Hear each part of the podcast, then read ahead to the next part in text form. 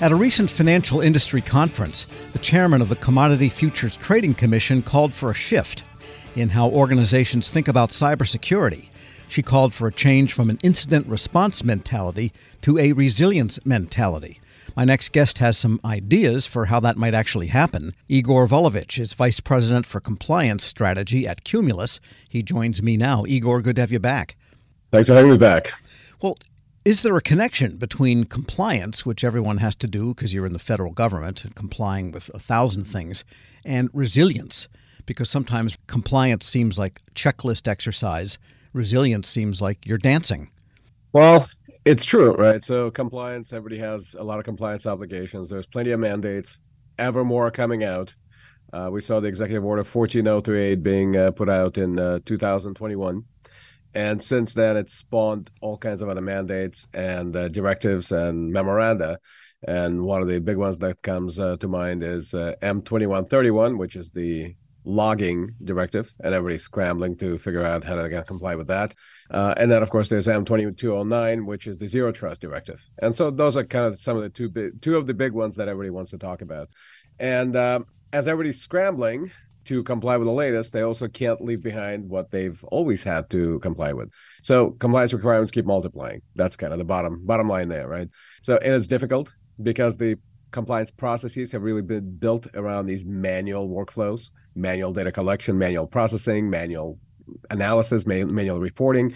Uh, most of compliance folks either work in Excel or some kind of an antiquated platform, and the data collection is still very much a manual exercise, and so, as is the reporting. You know, uh, most of the reporting is being done through either kind of some kind of a spreadsheet or uh, usually PowerPoint, right? So it's not very dynamic, it's not very agile, it's not very uh, future proof.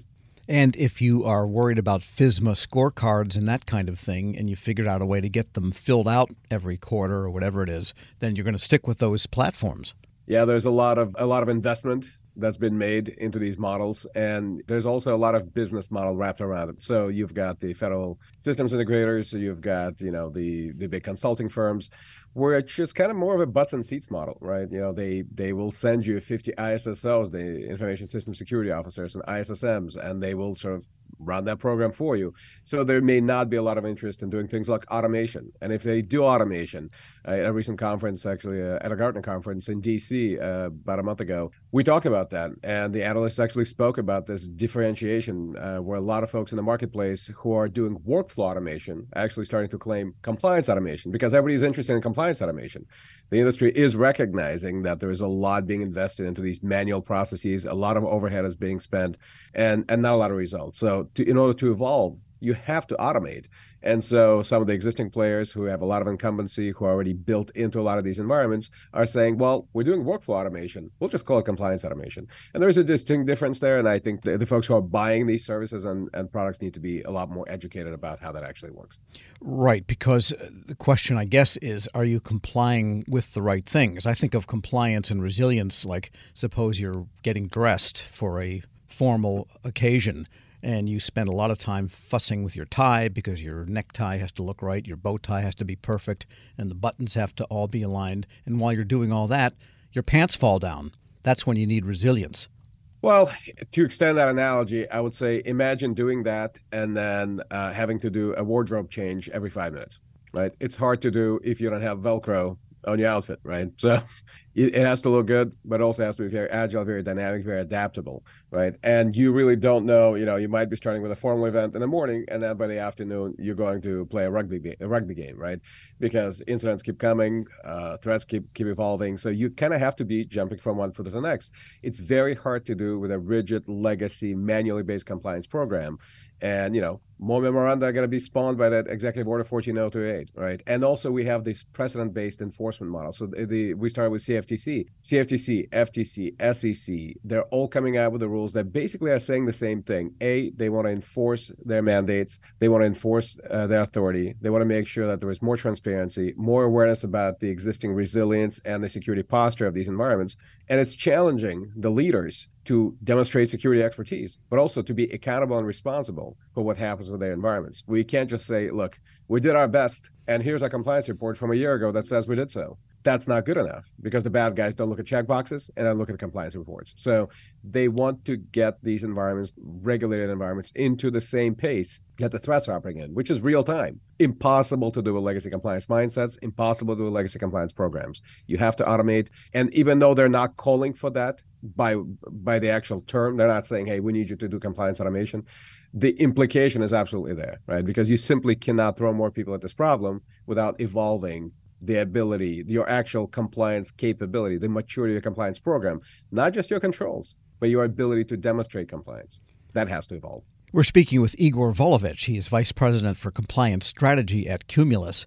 And yeah, before you said that you just don't want to automate your workflows, but you want to automate the compliance process itself. The implication is that compliance itself has to change continually over time and therefore to automate a given process may not yield that ability to keep up with the times, which can change daily. Correct. Absolutely. So threats change daily. They evolve daily. We're seeing things like MOVEit. We're seeing things like the Clop ransomware attack. Uh, you know, the Microsoft O365 attack recently, which we still don't know how it worked. We have some ideas, right? You know, the private keys get compromised, but Microsoft is not saying how. And of course, all the phishing stuff. So I just commented yesterday, actually, on uh, the new Worm GPT, which is an, a malicious clone of Chat GPT, which allows bad guys to basically bypass all the filters and all the controls that have been built by OpenAI to craft really, really good phishing emails emails. And guess what? Phishing emails still work. That's why there's so much focus around making that a, a, capability for the bad guys. And so my contention is this if your entire security apparatus, if your entire security program can be subverted by a phishing email, well, then you're not doing the right kind of threat modeling. And, and your compliance program is just a static historical reporting function. You're always looking backwards. The idea is to bring it back into real time and converge on these timelines. Your security operations works in real time. Your risk management should be looking into real time and into the future, but compliance always look backwards. So again, we want to converge on those timelines. The only way to do that is through automation. And when I say, you know, when people ask me, what is it that I do for a living? You know, what is compliance strategy? Thinking strategically about compliance as a tool of risk management, bringing it to real time. That is really the objective we're trying to fulfill here. And by doing that, you you're ready to answer many other questions that you may not even be able to predict. And these may, questions might come from anywhere, from the White House, from the DHS, from CISA, from FTC, SEC, and and now TFTC, Right. So everybody's converging on the regulatory compliance side. The enforcement side is becoming a lot more onerous, a lot more strict and the scrutiny on the leadership and the kinds of decisions that they make these are the kinds of things that keep coming down the pike and i think it's only going to get worse for the for the guys who are not coming uh, to the table with the right kind of thinking with evolving their compliance mindset and then evolving their compliance program through the power of automation it seems like you need to have some imagination over what it is that you envision is encompassed by compliance there are certain baseline things that are statutory or regulatory but beyond that you need to think of it, tell me if I'm right here, compliance in terms of what is the actual threat environment. What do I need to do? What do my systems need to do that may not be statutory or may not be regulatory, but are real because that's what the threat looks like? Absolutely. So here's the thing folks tend to think of compliance as just this cost of doing business. It's a gauntlet we have to run. We do it periodically. There's this kind of cadence built around it. You know, we've got our audit uh, cycle. You know, it comes around every year. Uh, we might have to recertify, and you know, in the federal space, absolutely, you know, the ATOs, right, the authority to operate, that's a three-year cycle, and you have to recertify periodically, right? But it's not uncommon, and when we talk to our clients, we see it all the time. When we ask them, "What is the oldest? What's your time horizon? What's the oldest piece of data that's informing your knowledge of your current posture and resilient state?" they go back and they say, well, yeah, we have data from three years ago because that is completely legal. That is absolutely correct, right? So you can still do compliance perfectly well and still be three years behind. Now the bad guys don't don't look at those reports, right? They're they're hacking your environment right now. So how come your knowledge is not real time, but theirs is? So again, you got to converge. You got to get to that same real time environment, uh, real time mindset about collecting this information in real time, processing in real time, reporting in real time. So you have that situational awareness that matches your adversaries, right? You take that, you multiply that times our asymmetric threat profile that's just built into this model to begin with, right? Too many bad guys, not enough defenders they have infinite resources. We don't, right? So we have to be very strategic in how we apply the limited resource, uh, resources that we have. And doing this based on risk is the only way to get it done. So you mentioned threats, right? Good threat modeling, accounts for things like the human factor. So the phishing email that shows up at three in the morning and somebody clicks on it, and then you have business email compromise and somebody transfers, does a wire transfer of $20 million and go to Singapore and then scatters into the wind.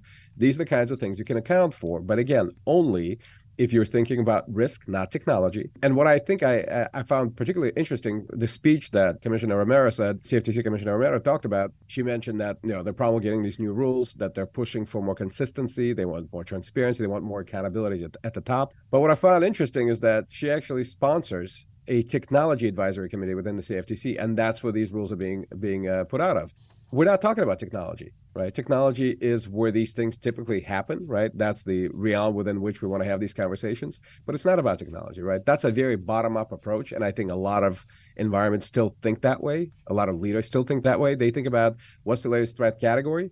What is my response capability that I have to onboard, right? It's not about that. It's about doing it top down, based on risk, based on your mission profile, understanding the business context. And guess what? We already have a model for doing that and it's called framework standards, and mandates. And how do you do that? You do it through compliance. Again, we have all the tools, we have all the models, we have all the scaffolding built around it.